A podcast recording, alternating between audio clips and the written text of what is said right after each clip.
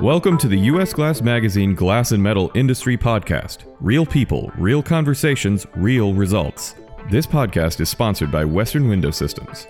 And now, here is your host, Deb Levy, publisher of US Glass Magazine.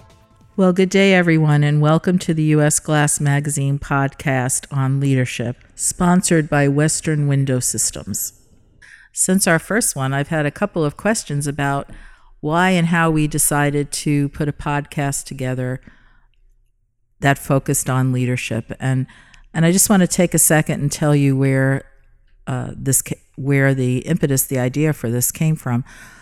I've been fortunate enough over the years to interview a lot of different leaders in our industry, and I've never come away from an interview without learning something, and usually a lot of things. And one of the things that I've learned from those leaders over the years is that they are constantly challenging themselves as leaders. I've always seen that people that grow in this industry are focused on leadership You'll often uh, talk to people who read leadership books, a lot of leadership books, and listen to podcasts extensively and actually work very hard to better themselves and the skills that they use to lead others. So, even though there are a lot of different podcasts out there that focus on this topic, there's really been nothing for the leaders and about the leaders in the glass and metal industry. And that's why we decided to bring to you some of these leaders that I have been fortunate enough to learn from over the years.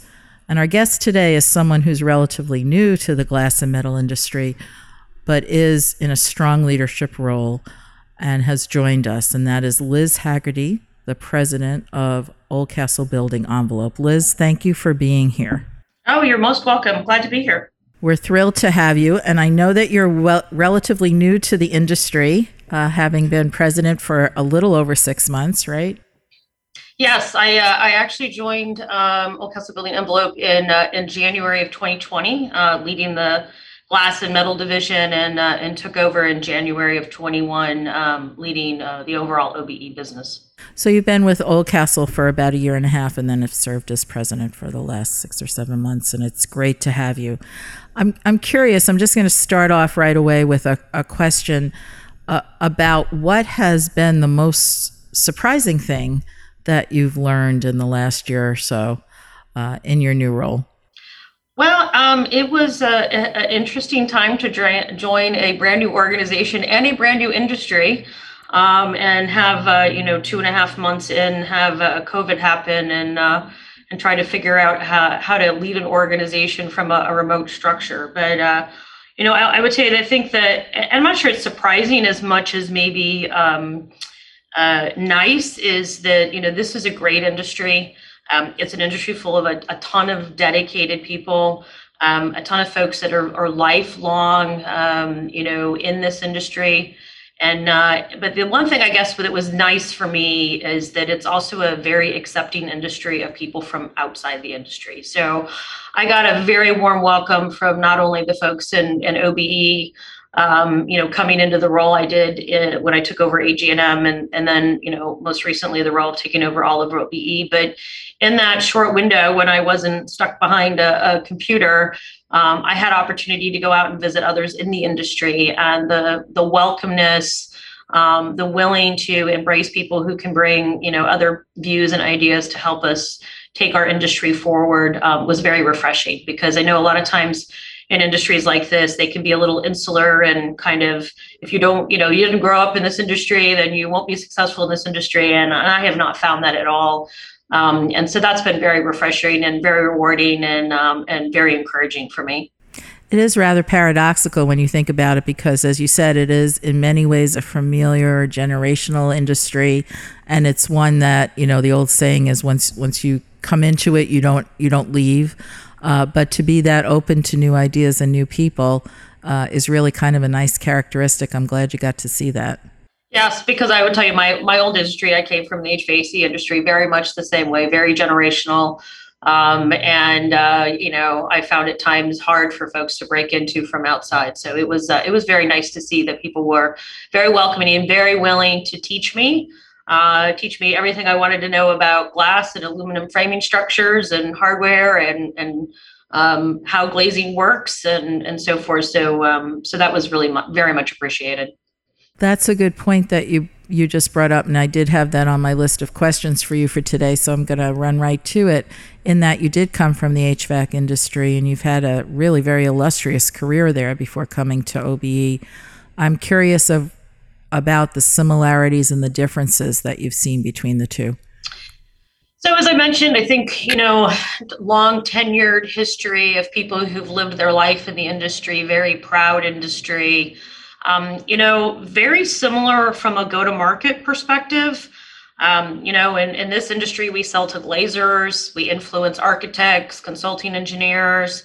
In the HVAC industry, you sell to HVAC contractors, you have consulting engineers, especially on engineered product, um, and architects are more more building building developers probably more than the architect uh, when you get into the MEP side of the of a building.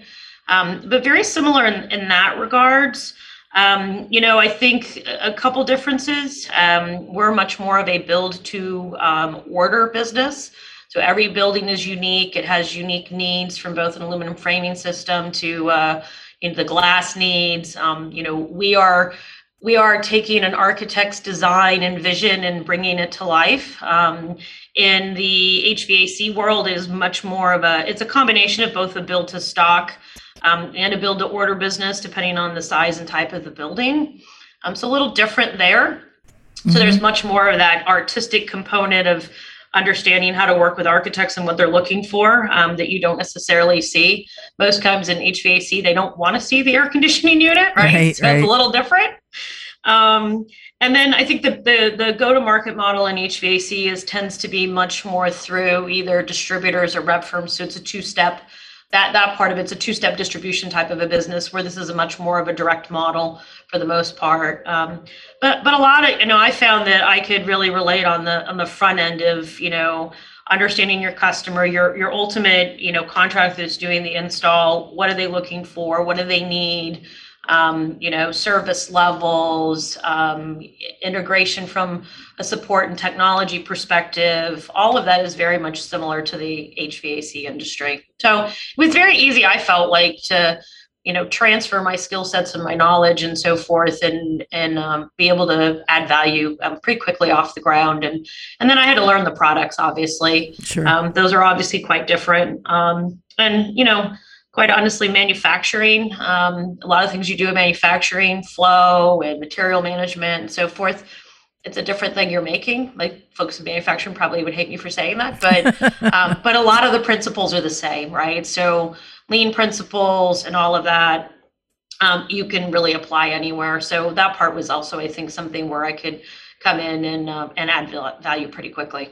Sure, that makes sense. I've heard that a number of times where people say, you know, you'll say this is a different industry, but in the end, we're all still making something, you know. So I have a quick question for you on the kind of HVAC relationship with the glass industry, because uh, as I'm sure you are, you are aware, um, there are a number of codes that come out of the uh, heating, air conditioning, and ventilation industry that affect glass greatly. One of the most challenging one that we face was an ASHRAE one uh, called 90.1p that came about a number of years ago that you know attempts to balance the the energy needs of a building by using in addition to HVAC systems using the amount of glass in, on the, the building's facade and I, I'm just curious if you faced a similar situation on the other side you know uh, where the HVAC industry was concerned about limitations to it from other industries yeah, so it is quite interesting where all these things somewhere interconnect. So I was very involved in the HVAC industry on, um, you know, advocacy groups around having a voice for the industry into building codes and um, and obviously uh, energy efficiency, refrigeration. Um, uh, types and, and how that's changed in terms of global warming potential and all the requirements that are coming from that um, very much impact the product design um, and longevity of the, the products um, within the HVAC industry. So I was very familiar with it from that regard. And um, and I think you know you're you're you would have in the HVAC industry, we need to have a minimum level of efficiency, or we need to have you know uh, this type of refrigerant or so forth. Now you're starting to see buildings where it's it's more of a I need net zero, and mm-hmm. I'm not sure you know that they really care how you get there. It's the ultimate end result that's being looked for. And so I do think there's actually an interesting opportunity for all of the uh, you know the energy consumption um, in the building as well as those you know like glass that that in, in, influence the building's um, energy needs to come together and think about how do you solve for a total building solution. Um, so you think about lighting, HVAC, your exterior facade products, and so forth. Um, as we kind of see this journey on sustainability and getting to net zero um, energy buildings. So I think before it was a little bit more myopic in terms of each industry was looking at their own view. Mm-hmm. Um, even though, to your point, I think some of the things that happened in, in energy codes or codes around HVAC started to influence, um, you know, the building, the exterior building materials.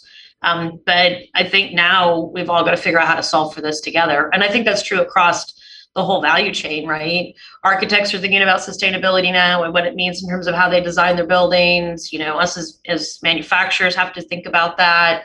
And we have to think about how that all ties together into all the other pieces that play in the, you know, in the in the total building um, environment. Right. And then the other thing that's really kind of encouraging is the fact that uh, areas such as daylighting have now been recognized as having value, where for years that was that was almost a discussion point, um, and needed to be proved.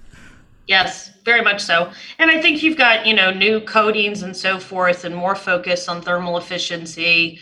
Um, is there a way for us to still get the daylighting? You know, there's a lot of energy around photovoltaic, and how do you capture some of that? Um, you know, that sun energy and be able to put it back into the building. And I, I, think I think technology over the next couple of years is everybody is on a sustainability journey is going to be quite interesting in terms of where this all heads because there is definitely an appreciation for daylighting um, and and I think it's I think I don't think that that's going to go the other back back the other direction, right? I don't I don't see us ever getting to a place where we're going to live in a concrete, you know, block. So we got to figure out how we get to the to the solutions we need to um, as a collective industry, and and I think as a collective, as we think about you know collective buildings in general, right, in terms of all the different aspects of them.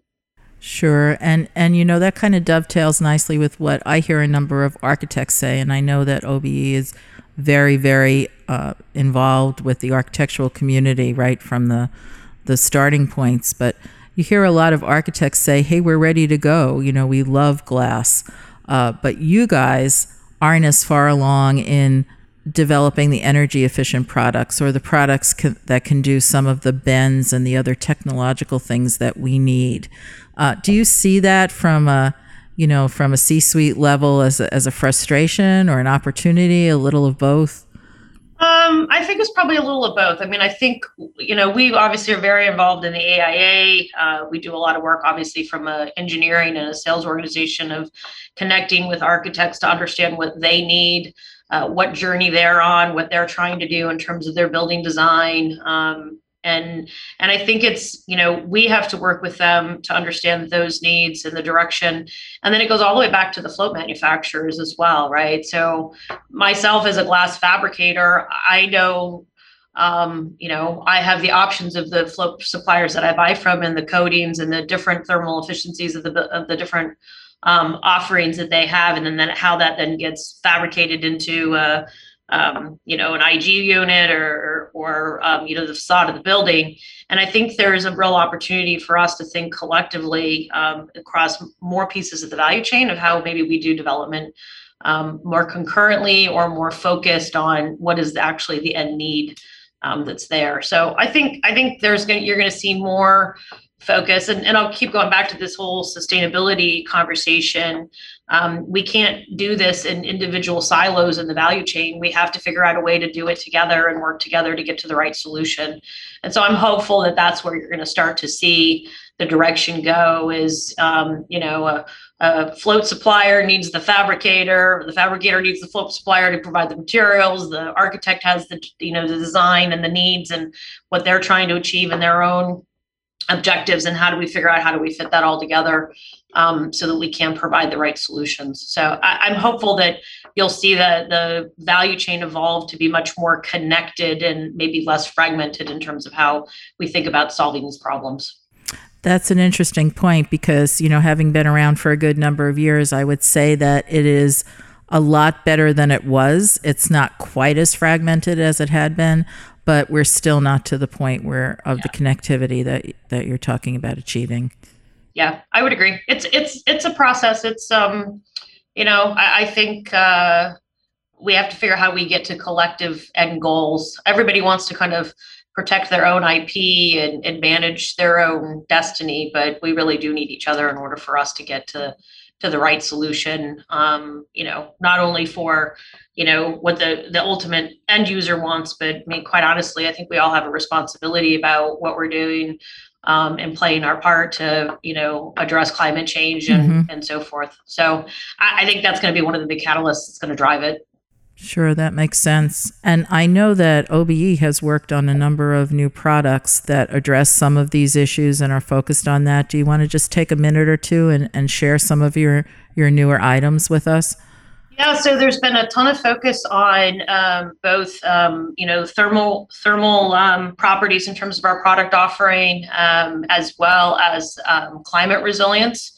Um, so, um, you know, as we've gone through and, and launched uh, recently um, some products both on the glass and in the aluminum framing side of the business, uh, we've been really focused on um, those two characteristics in terms of the um, the product portfolio.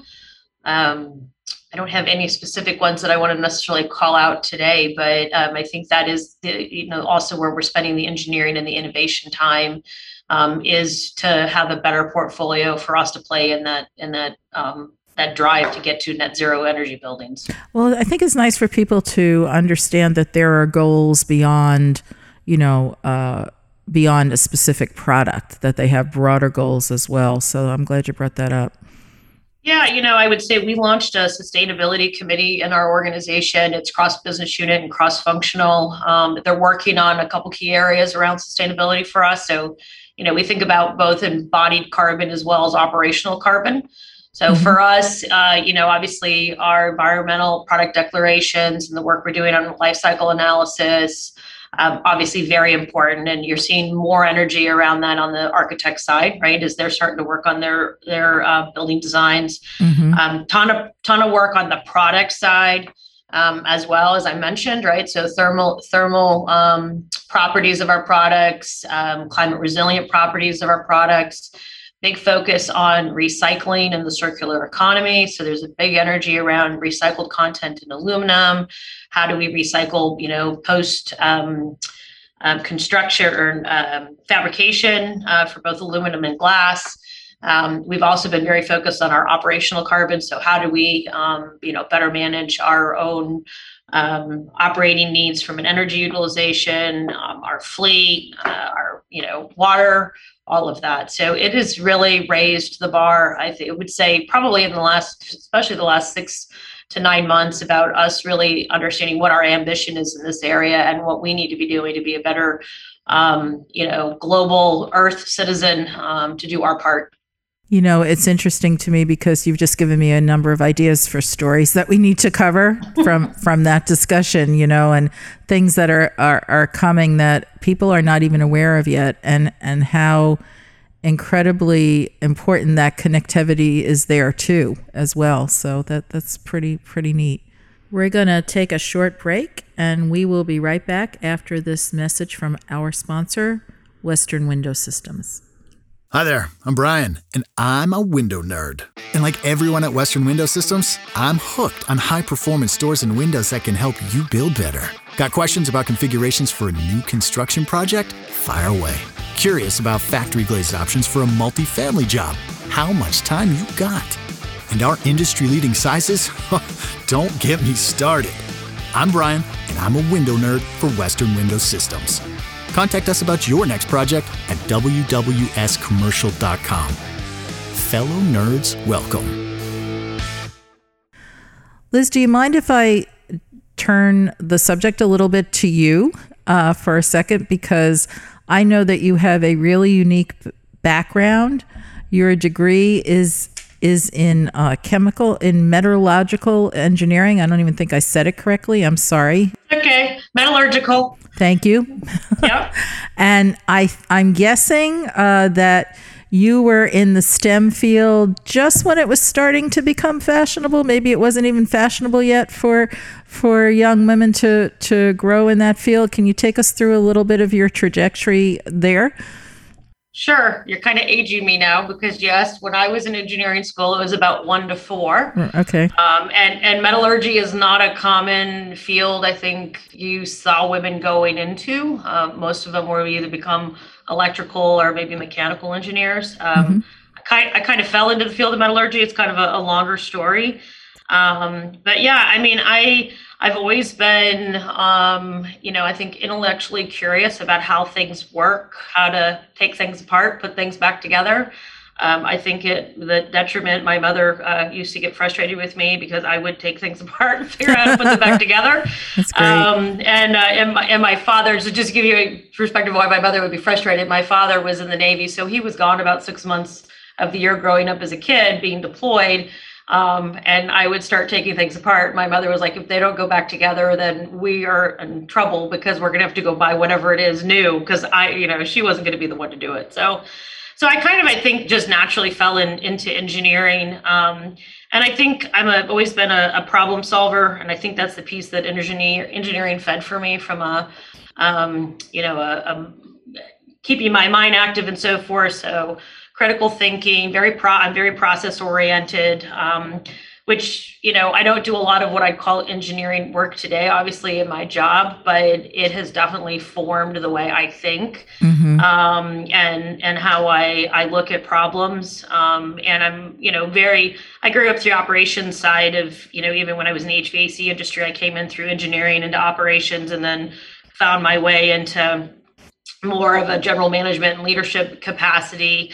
Um, and so I think I've always had this sense of, you know, as I've moved into roles where I have to create more strategy and thinking longer term, I also have a sense of what it means to go execute and how do you take strategy and put it into action. And I think um, that is the one um, piece that I, for me, having an engineering brain, um, I think gives me the appreciation of understanding you can come up with great ideas and great strategies and then you you can't just hand it over the wall to people who have to go execute without helping them figure out how to go make things happen so that that is a really important quality of leadership right there for sure yeah, yeah. and yeah.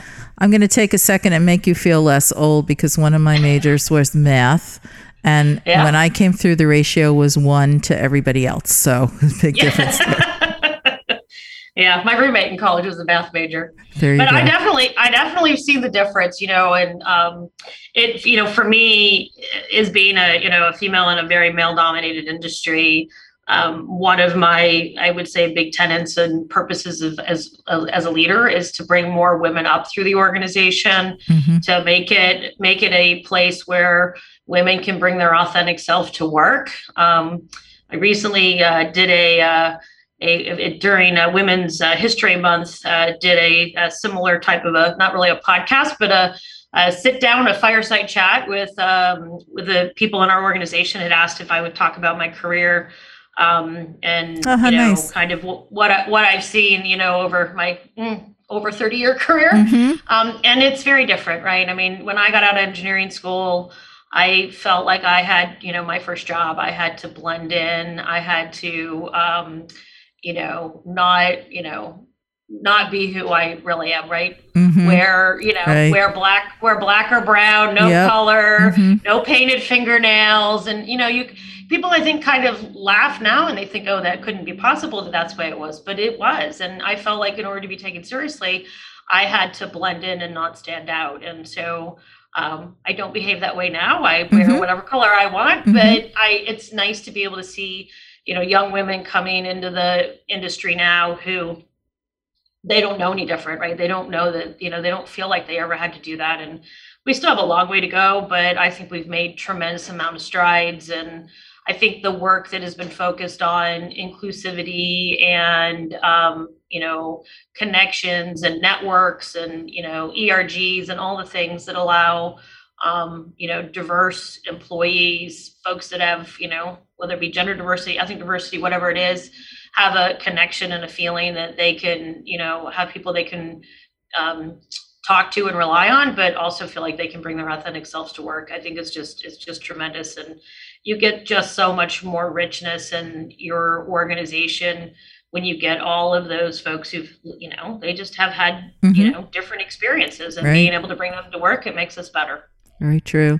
And you know it's funny that 30 year perspective gives you a whole different framework to work from. You know i i remember my mother saying you know in her day just girls didn't go to college period. They just didn't do that. And when I was a kid, a very young kid, but people still had help wanted male and help wanted female, and the younger people coming up today, they don't they don't have that in as a frame of reference at all, which is probably a good thing to your point, but it's a whole different reality that was there. Yep, absolutely. Pretty neat. I just have two more questions before we let you go, if that's okay. And one of them is uh, Who are some of your heroes of leadership? Who are some of the people that you have considered good leaders in your life? You know, it's an interesting question because um, what I always tell people is, as I've grown up through my career, I have taken um, good things from leaders that I work for, and I've also seen bad things from folks I've worked for that I've always said and developed my own perspective of um, you know what not to do. Um, I would tell you probably one person that um, you know people ask me who my hero was or who so forth. It's, it was my father. Um, he was uh, somebody that never met a stranger, uh, mm-hmm. and so just always very people oriented, very connected, um, and always could have a conversation with somebody about something. And for me, it was about how do you connect with people. Um, and I, you know, I have found that to be something for me that is, um, I think, very important as I've built and developed my leadership style. So I kind of think about two things. I mean, one is, you know, leaders that show humility, right? We mm-hmm. all don't know it all. We don't have to be the smartest person in the room. We're there to help and guide and structure.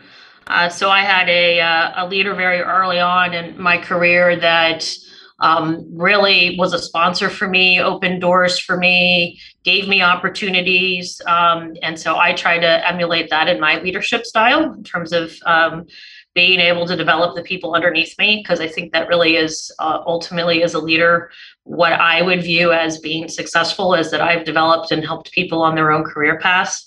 Right. And then I, I think the other, I would say, in terms of leaders that I've looked to um, as well, is what I call humanity. Um, I think that you know, even as you move up in the organization, you can't lose lose your focus on humanity and just be a good person you can have hard conversations you can push you can drive an organization but you can do it with a um, with a, a, sense of humanity and understanding everybody really I, I, truly believe everybody comes to work every day wanting to do their best and you have to give people credit for that and help them along the way. And so i would say those humility and humanity are the two things that i've taken both observations of people outside people i've worked for as well as good good leaders that I've worked for, things that I've always tried to embed in my own leadership style. Well, those are re- that's really good advice. Um, along that backdrop, then, how are you going to judge your your own success? What what measures are you going to use to judge if you've been successful? Yeah, so I have two measures that I use even as I look back on my career. One is did I leave the business I was in in a better place than I got it when I moved into the job? So mm-hmm. whatever that job is, did I leave it in a better place than than when I came in? But the more important part to me is the success of the people. You know, did I develop a team? Did I give people the skill sets to have a path for them to develop themselves? So I always look back at the people who've worked in my organizations and I go look to see where they are today. And if I see folks that have had their own career and it's you know even if i've done a little bit to help them develop um, and grow then for me that's success. That's great. Thank you. And thank you for being here today and being po- part of the podcast. It's been a real pleasure speaking with you. Uh, i hope you'll let let me ask you back to tell us that story about how you got into metallurgy and and uh, all those good things as well. So liz thank you. Absolute deb it's been a pleasure. Thank you so much for inviting me Thanks again to you, Liz, and thanks to everyone at Oldcastle Building Envelope who made this possible. And thanks also to our sponsor of this leadership series, Western Window Systems. Take care.